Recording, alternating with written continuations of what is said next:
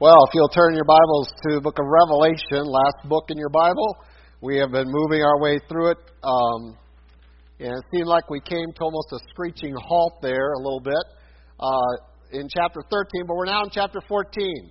And uh, we're going to look at a group of people that have been on the auction block, so to speak, of interpretation for as long as it's been written, I think. But we're going to try to make better heads of tails of it um, than uh, previous ones. We'll put it like that.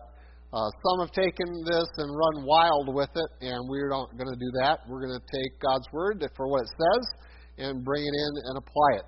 So let me just catch you up to where we are. We uh, have been working our way through the timeline. I do not have the marker board up here. I appreciate all those people who brought me markers. I have a bucket of markers now.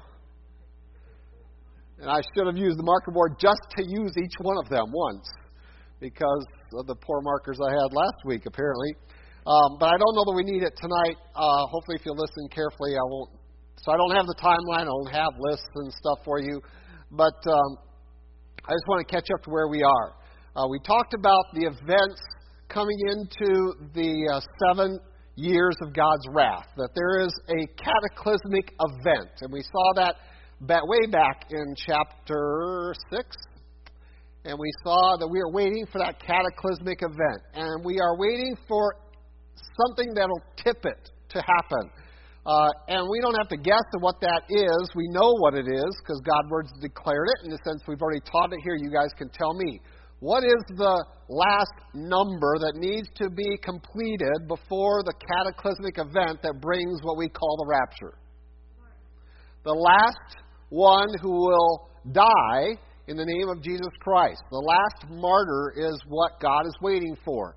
Uh, remember, they said, How long, how long until you judge the earth? How long is it going to take?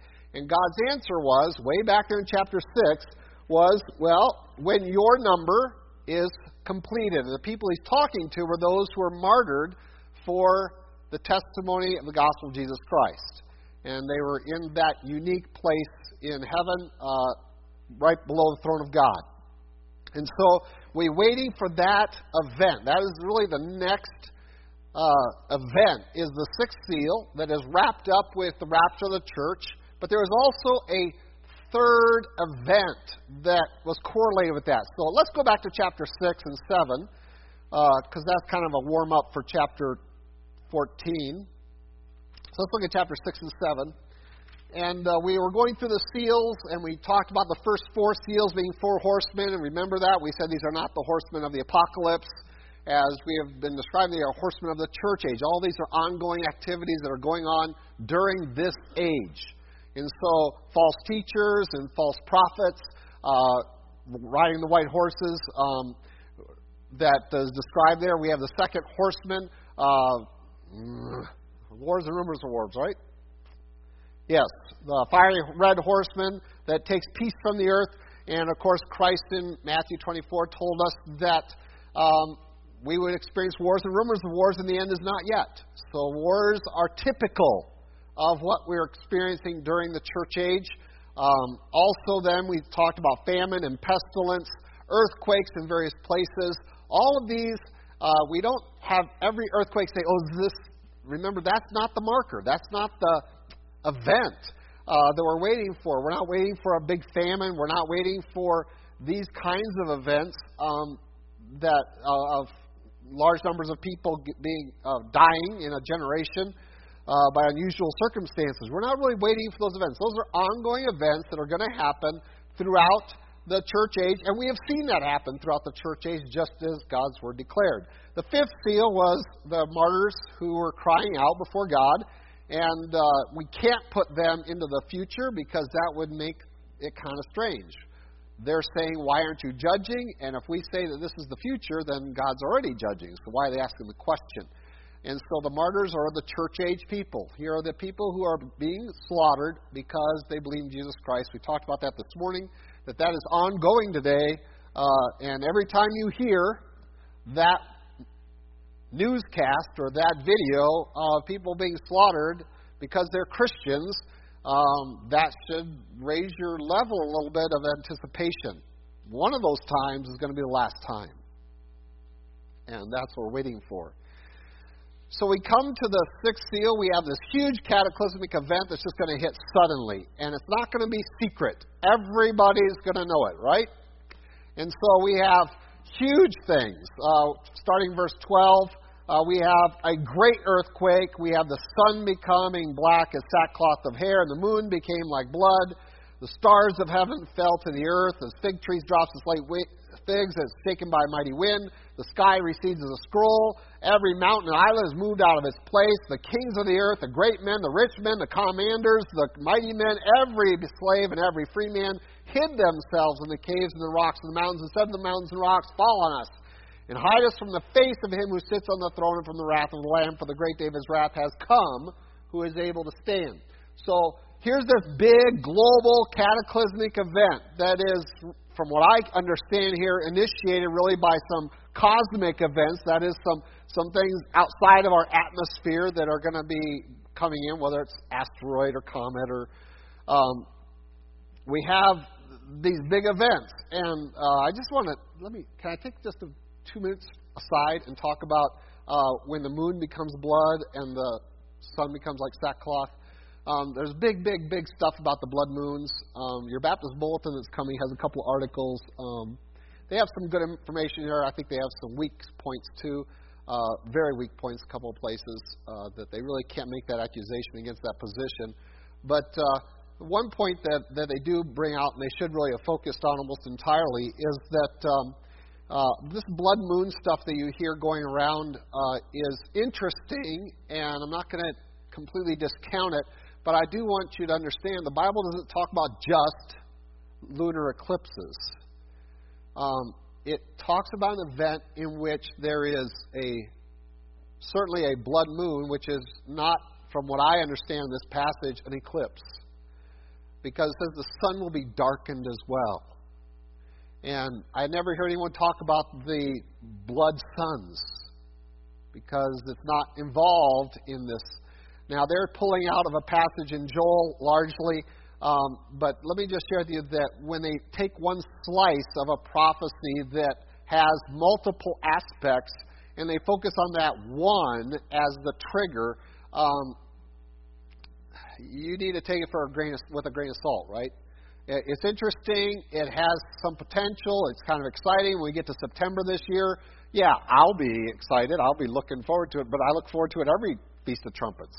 Um, every fall, I look forward to something happening.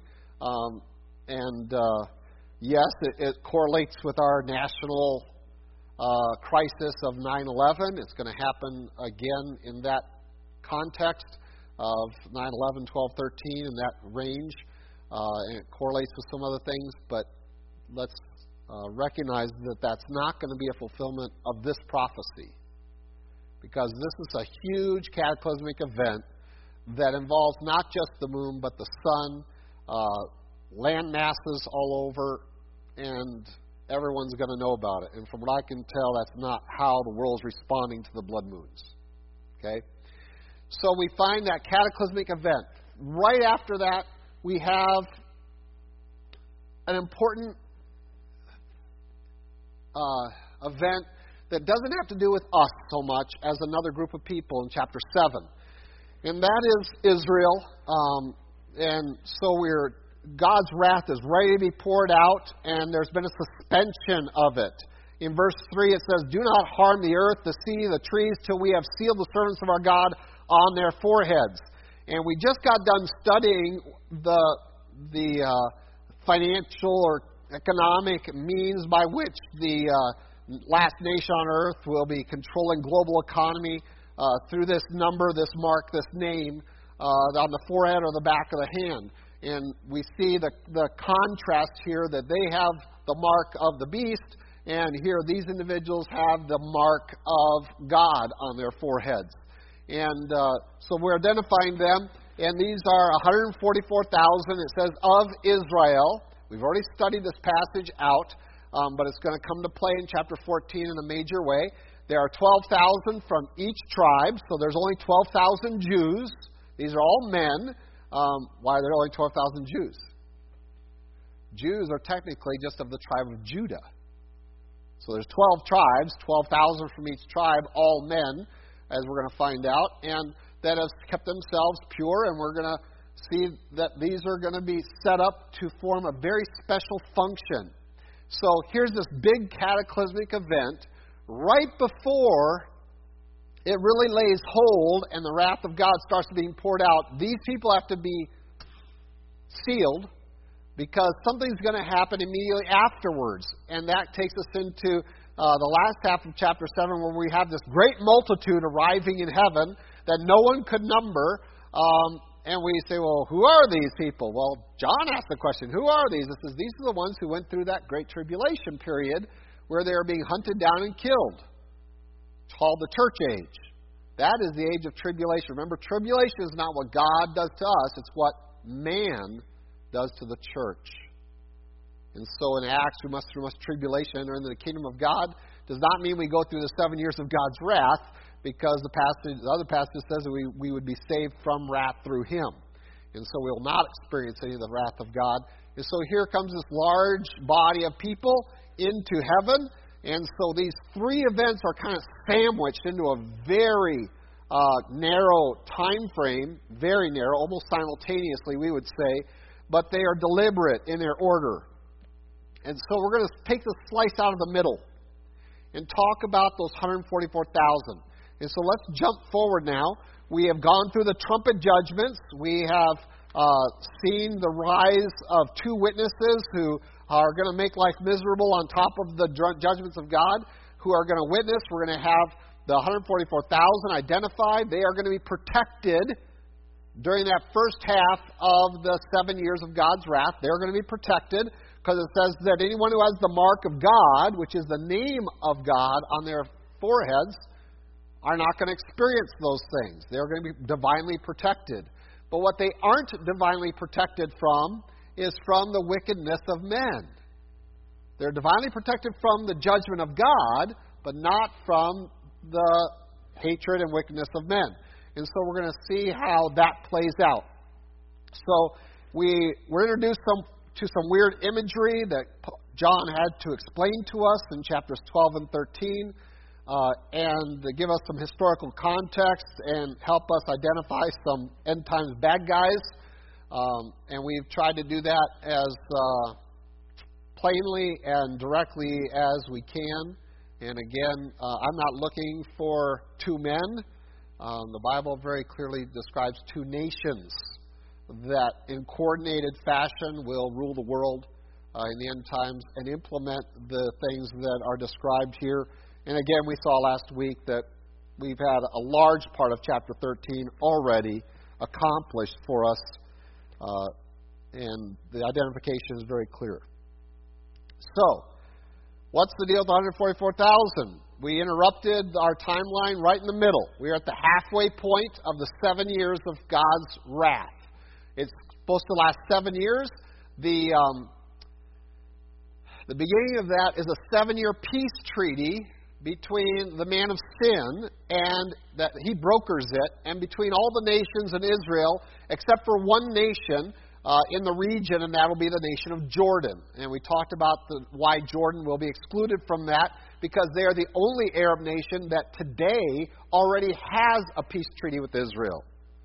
So they will not be involved in that. And Daniel says that there is one group of people that will be outside of the reach of the man of sin, and it was the uh, Moab, uh, Edom, and the prominent people of Ammon. And that is all modern day Jordan. Uh, and so Daniel says that there in Daniel, says that's the only place that won't be involved in this treaty with Israel will be the nation of Jordan. Okay, and so Edom and Moab are the southern parts of Jordan. Uh, the prominent people of Ammon would be the leadership of Jordan in the city of Amman. And of course, that means that takes us to King Hussein. And we saw how his role and his father's role of making a peace treaty and honoring the peace treaty uh, is going on today that they are still the place that everyone can go to in that region and find asylum. But the rule in Jordan is you don't cause problems here. You want to stay here? You don't cause any problems. It doesn't matter if you're if you're this staunch Muslim or staunch Christian or staunch Jewish person, we don't care. Just don't fight. And this is a, a, a country of peace. And it's tenuously maintained, but it is maintained. But remember, they are at peace with Israel. So, what's going on with the rest of Israel during these seven years? Well, it says that this treaty that they signed with the man of sin, that will involve all the nations around it, save for Jordan, um, will be violated at the halfway point. Three and a half years in, wink, wink, man of sin and the other nations with him uh, will violate it, and they'll turn on Israel. They will violate the tabernacle, the temple uh, that has been rebuilt. They The abomination causes desolation. It will be set up there where it doesn't belong. And Israel will realize, oh, what have we done? What have we done? This isn't the Messiah. And I honestly believe that most Israelites will, will put their trust in the man of sin as if he was the Messiah. Hence the term Antichrist, which means just the opposite of the Messiah or the fake Messiah. That's what Antichrist really means, right? Is uh, not not. We often think of it in association with with Jesus, but it's really here's the false Messiah that Israel will trust in, and they'll trust it in this treaty. So the treaty is violated, and the, the two witnesses are slaughtered finally, and now it looks like um, things are uh, going south fast, and Israel notices it. But there's another group of people that have been attacked. And let's look at it in chapter 14. It says, Then I looked, and behold, a lamb standing on Mount Zion, with him 144,000, having his father's name written on their foreheads. So, do we know who this is? Real easy, right? We go right back to there. So, the Jehovah's Witnesses are wrong. We're not talking about the first 144,000 Jehovah's Witnesses. Right? The John class, as they refer to it. And uh, I don't know why anyone will be counted Jehovah's Witness today, because you can't be in the John class, you can't go to heaven. It's that simple. Um, the best a Jehovah's Witness can hope for is that he lives to see Jesus come and live on the earth uh, in his current form forever and ever. Um, because if he dies, the Jehovah's Witness believes that that's the end of everything. There's no hope, there's nothing afterwards because the 144,000 are the only ones who are going to be in heaven with God. That makes heaven a pretty small place, doesn't it? Just 144,000 people are going to be there out of all of the population of the world over all time. So we have these Israelis. And it says, I heard a voice from heaven like the voice of many waters and like the voice of, thund- of loud thunder. And I heard the sound of harpists playing their harps. They sang as it were a new song before the throne, before the four living creatures and the elders. And no one could learn that song except the 144,000 were redeemed from the earth. These are the ones who were not defiled with women. They are virgins. These are the ones who follow the Lamb wherever he goes. These were redeemed from among men, being first fruits to God and to the Lamb, and in their mouth was found no deceit, for they are without fault before the throne of God. We're going to stop right there. We're going to jump forward a little bit here, and um, but we have this description. We've already studied it some time ago. We were in chapter seven, but we have uh, the identification of this group. But the problem is where they are right now. Where are they in this chapter? They're not on earth anymore. It says that it says the Lamb of God standing on Mount Zion, but this isn't necessarily on earth, but rather in the heavenly realms, because we find them singing what song in what place. Um, we don't know the song yet because we haven't gotten there yet, but uh, it's a new song, and look where it's being sung in verse 3 before the throne, and who's there? Four living creatures, and who else? Uh, is there 24 elders? Four living creatures and the elders. So where are we? We're in the same place we were back in chapter 4 and 5. Remember? When, we, when John was called up to heaven, and he says, Come on up here, and what does he see? He sees the throne, he sees the temple of God in heaven, and he sees who? The four living creatures and the 24 elders in active worship to God, singing the Old Testament song. Remember, one of the big things throughout Revelation is listen to what's going on in heaven. So there was an Old Testament song. And what was the song? Who can remember it? Okay, none of you can. Let's go to chapter 4. chapter 4, we're going to sing the song. You ready? Holy, holy. There we go. We know it. Oh, I know that song. It's Holy, Holy, Holy, Lord God Almighty, who was and is and is to come. And then verse 11, You are worthy, O Lord, to receive glory and honor and power. For you created all things, and by your will they exist and were created. That was the song they were singing. The 24 elders and the four living creatures and, and the hosts of heaven were singing that song when John arrived there, historically past tense for him. And then the Lamb of God, Jesus Christ, having just been sacrificed, who is the Lion of the tribe of Judah, arrives in heaven. And what happens? The song changes. For the first time, as far as we know, since creation, the song of heaven changed. And there was a new song introduced. Does that mean the old song wasn't, wasn't valuable? Or, no, it was just now we have a new song in heaven. And this song's attention is where? It is squarely on Jesus Christ. Worthy is the Lamb who was slain to receive power and riches and wisdom and strength and honor and glory and blessing and the, and the living creatures responded to that. And so now the singing isn't about God the Creator. Now the singing is about God the Redeemer. That He who has taken sinful men and recreated them. And so we find this new song in heaven. And so when we come to Revelation 14, we say, well, here's a third song for heaven. Another new song. But not everybody sings it. That's weird.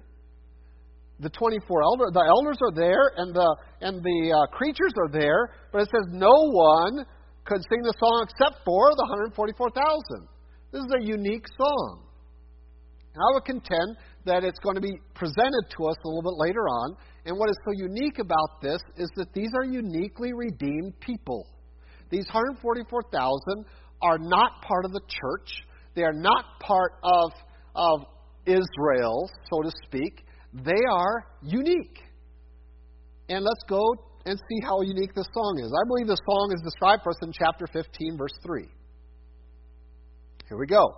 It says, They sang, and by the way, um, they're described for us in chapter 15, verse 2. Uh, that there were those who have the victory over the beast, over his image, over his mark, and over the number of his name, standing on the sea of glass, having harps of gold. So, they are in heaven, which means that they have been killed. Correct? They have been slaughtered. The 144,000 really aren't going to survive much past, they're not going to be there for the bowl judgment, so they're not going to survive much past the halfway point. And so these are those that have victory over him. Uh, that is, that they didn't surrender to receive the mark or the name of the beast, nor did they worship his image. Remember, the image was moving, talking pictures. So they're not worshiping that. They're not surrendering to any of that activity. They remain uh, in pure following of Jesus Christ. And so here's their song. But notice this description. It has two parts. They sing the song of Moses, the servant of God, and the song of the Lamb. And this is what is unique about this song is that they're in a time period where God's work with the church is complete, and really God's work with Israel is still under suspension, and yet we have these 144,000 obviously Jewish men, not Jewish, Israelite men, 12,000 were Jewish, Israelite men who have a relationship with Jesus Christ as their Redeemer. And so they have both the song of Moses and the song of the Lamb that they stake claim to. That they are that they, they fulfill both in a very unique fashion. Now that is not to say that Old Testament people did not trust in a future Messiah and his sacrifice. They did. They have part in Christ. And that is not to say that we don't have some connection to the uh, God of the Old Testament. We certainly do. But these people uniquely have a, a different uh, Not better or worse, just different, redemptive work that has been done for them. They have been sealed before they even believed by the Holy Spirit in a very specific time frame for a very specific purpose that they could be preserved. And so um, they have their own song. They, they are the third category of people um, that, I, that I see of the redeemed. Uh, when we get to the passages about heaven, we're going to talk about the new Jerusalem. We're going to talk about the new earth. And uh, we're going to distinguish them that, that some people are going to be residents of the new Jerusalem, while others are going to be residents of the new earth. And I believe there's, there's sufficient textual support for that. Uh, the promises of God to Israel were one thing, the promises to the church were different, uh, and, and they're a different thing. Uh, the promises of God to these people are encompassing both and makes them unique. And so here's their song. It's a song of Moses and of the Lamb, verse 3. It says, Great and marvelous are your works, Lord God Almighty. Trust, just and true are your ways, O King of the saints, who shall not fear you. O Lord, and glorify your name, for you alone are holy. For all nations shall come and worship before you, for your judgments have been manifested. So, what is unique about these people? Well, look at their song. What is it centered on? It is centered on the holy judgment of God that they uniquely in history witnessed firsthand, eyewitnesses of it, and lived. I say, well, wait a minute. You know, there were plenty of eyewitnesses to the flood. Were there? Who eyewitnessed the flood? Did Noah eyewitness the flood? No, God called him into the ark. Come on in here. God was already in there. Come in here, Noah, before I let it loose. And contrary to all the little pictures and figurines, there weren't a bunch of windows on the ark. Okay? And there weren't any heads sticking out of giraffes. None of that was there. It was all sealed up. They came in, they did never see it. Never. What was the prohibition for Lot and his family when they are leaving Sodom and Gomorrah, the other instance of God pouring out his wrath. Don't look back. Lot never saw it. His wife did. And she's not among the redeemed.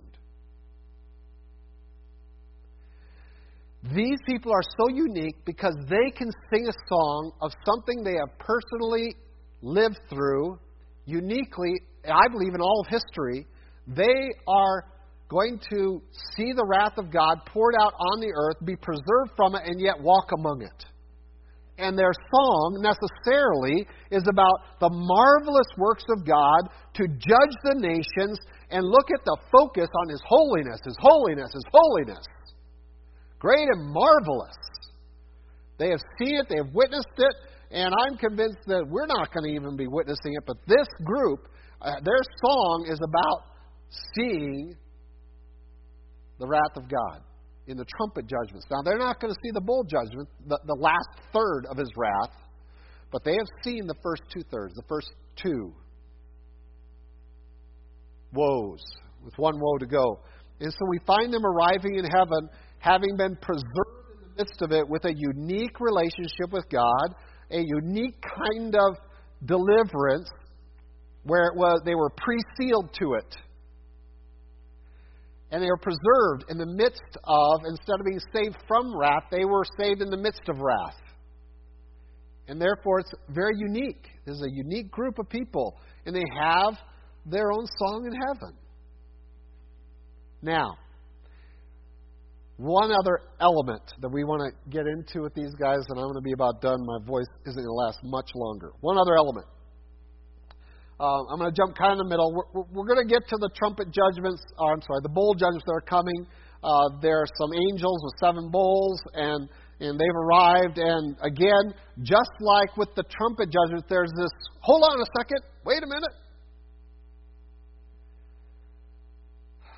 And we find why is God ready to do this next level of, of judgment. Remember, back in chapter 8, there was silence in heaven for about a half an hour. First time ever in heaven that we find silence. and we talked about the unrolling of the scroll. But do you remember what initiated God's activity of judgment, of wrath? What was it that initiated his activity back there in chapter 8? Anyone remember? The prayers of the saints that have been stored up. All those prayers, Lord God, don't forget this. If they don't get saved, don't you forget what they've done to your people, what they've said about your name, what they've done to your to your church. Don't forget. Um, and and bring judgment. We find the imprecatory psalms. If you go through some of those psalms, you know, break their children against the rocks and things like that. They're very disturbing to us in our modern sensibilities, but uh, they're necessary. And this is the prayers of the saints are offered up before God and the immediate response of God to the prayers of the saints is the trumpet judgments. The seven trumpets begin to sound. Well, similarly, as we come to the bowl judgment, something is going to move God to action. That's going to be kind of the judicial rightness of it, that he has a claim, a valid claim to judging people. And we're going to pick up on it here in. Uh, where do I want to pick up on it? Verse, uh, let's pick up verse 12. Here's the patience of the saints. Here are those who keep the commandments of God and the faith of Jesus. Then I heard a voice from heaven saying to me, Write, blessed are the dead who die in the Lord from now on. Yes, says the Spirit, that they may rest from their labors and their works follow them. Then I looked, and behold, a white cloud. On the cloud sat one like the Son of Man, having on his head a golden crown, in his hand a sharp sickle.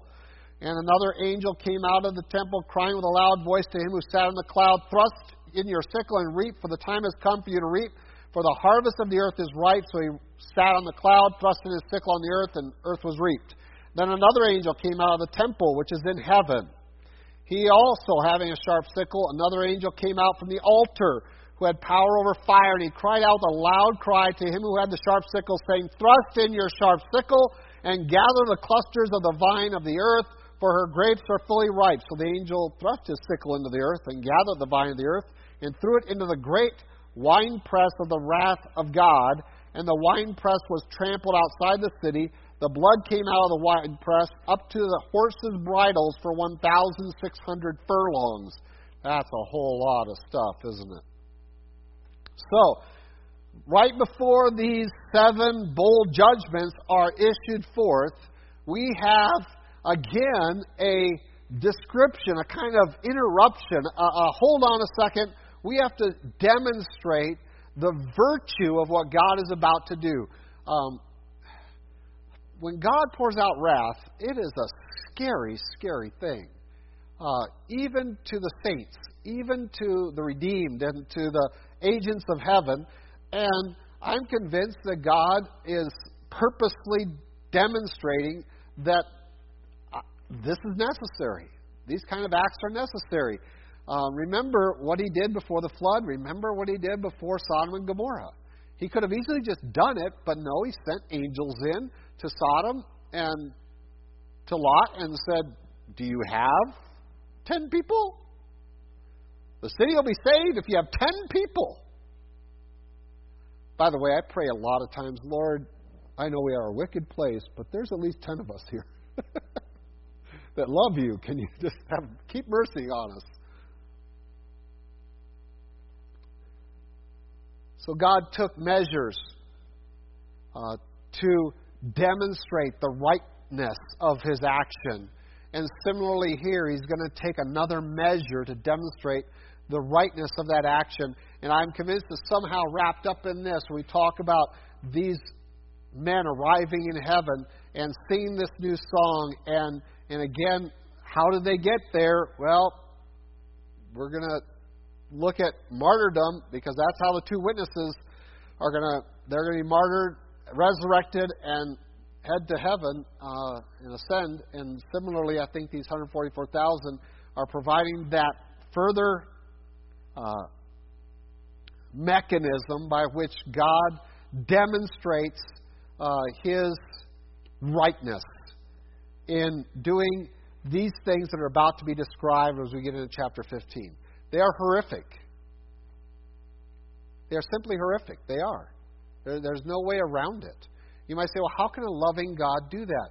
Well, that's exactly what all these passages are calling us to.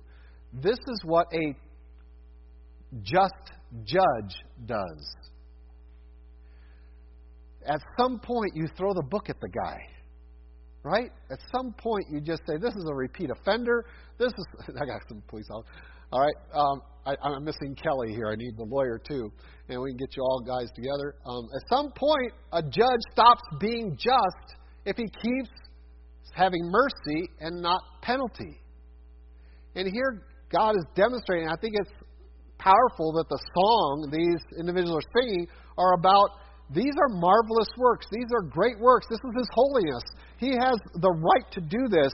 And the nations need to worship before Him. And that's going to happen once He humbles them and brings them to their knees with these awful, bowl judgments that are coming.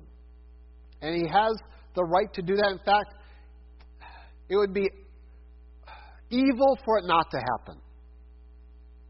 Because men have done such wickedness that it would be evil, God would be an evil judge, an unfair judge, not to do this.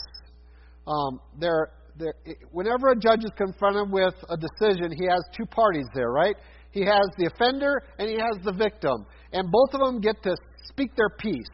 And we trust that justice is um, doing what is right by the victim uh, and sprinkling it with some mercy for, for the possibility that this person is redeemable, that they could be recovered out of this evil that they have perpetrated. But we recognize that at some point the perpetrator is beyond that. They are beyond reclamation from the judicial system, anyway. That's why we still go to the jail ministry, is because from God's perspective, they're still reclaimable.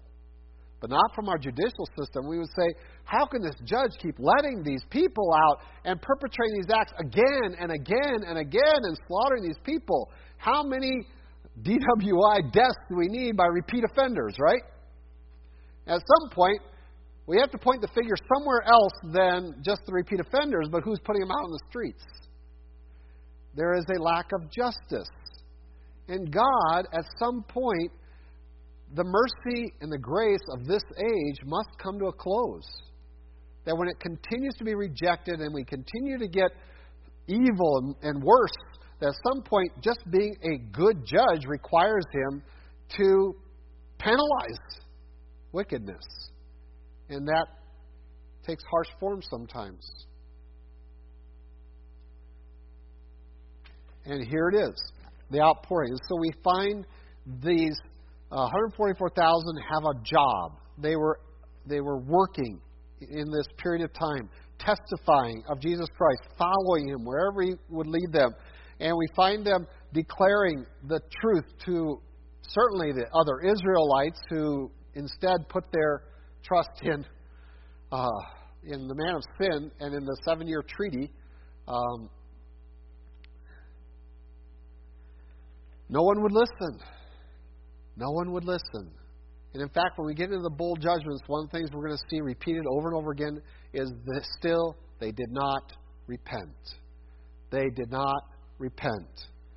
And we're going to talk next week about the angel declaring the gospel, and no one responds. They don't respond to the 144,000. They don't respond to the two witnesses, at least not in re- repentance. They don't respond to who, even an angel coming in directly telling them the gospel. They still don't respond. They don't respond to God's wrath. Um, can we just conclude that these people are reprobate? They will not repent. And thus, they are deserving of the judgment that they are receiving. And the nations are getting what they rightly have earned. And there cannot be any of this statement that, oh, God isn't loving. God is loving.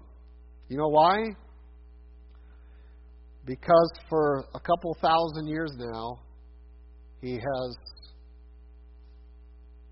offered salvation to all men.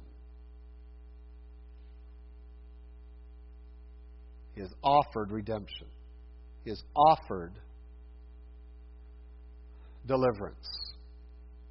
And that everyone seems to forget. They talk about God and the acts going on on earth. How can God let little children do this? Well, God's not or die. Um, God's not doing that, by the way, in this age. In the age to come, in the seven years, He will be. There will be significant amounts of death by the hand of God. But that's not what's happening today. We're the ones doing that to each other. Okay? You might say, well, God, why is God allowing that? God is allowing that because He is gracious. But there is an end to that. Because justice demands that at some point mercy stops and there is time for penalty. Otherwise, He's not just. He's not a good judge. And that is what we wait for. So the 144,000 have a key role in this midpoint and really set the stage because of men's rejection of them, their message, and of their Savior. Um, not only uh, the nations, but but Israel themselves didn't listen, and now they're off the scene. They're in heaven. They're singing at the throne uh, their song, and uh, God is ready to pour out the last of it, the seven bowls, and we're going to get into those in two weeks. Um, uh, no, we're not. In three weeks. No, we're not going to do it then either. Am I going to do it in three weeks? Yes, in three weeks we will. I'll still be here. well, I might still be here. The Lord might come, and I won't be here. So um, the plan is in three weeks we'll be getting to that. Next week we'll be talking about the balance of chapter 14. Uh, then we have the baccalaureate service. Then we'll be handling uh, the introduction to the bowl judgments and looking at them and their purpose, not only to uh, exercise God's wrath against men, but also to set the stage for the Battle of Armageddon that we hear so much about. But we're going to try to clarify that one up a little bit too. Okay, let's have our prayer. Lord God, we thank you for your word, and we thank you for its consistency, that we can trust in it, that it is plain, and Lord, we uh, know that we live in a very precious time, a time when men can still turn, that can that the Spirit still strives with us to convince us and convict us of sin and of your righteousness and of a very potent judgment to come should we reject it.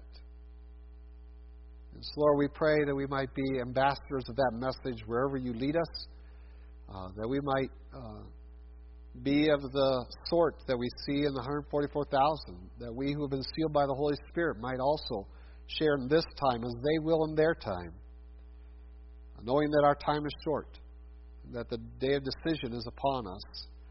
And Lord, we pray that uh, you might help many to come to know you as Savior Lord in the days and weeks to come.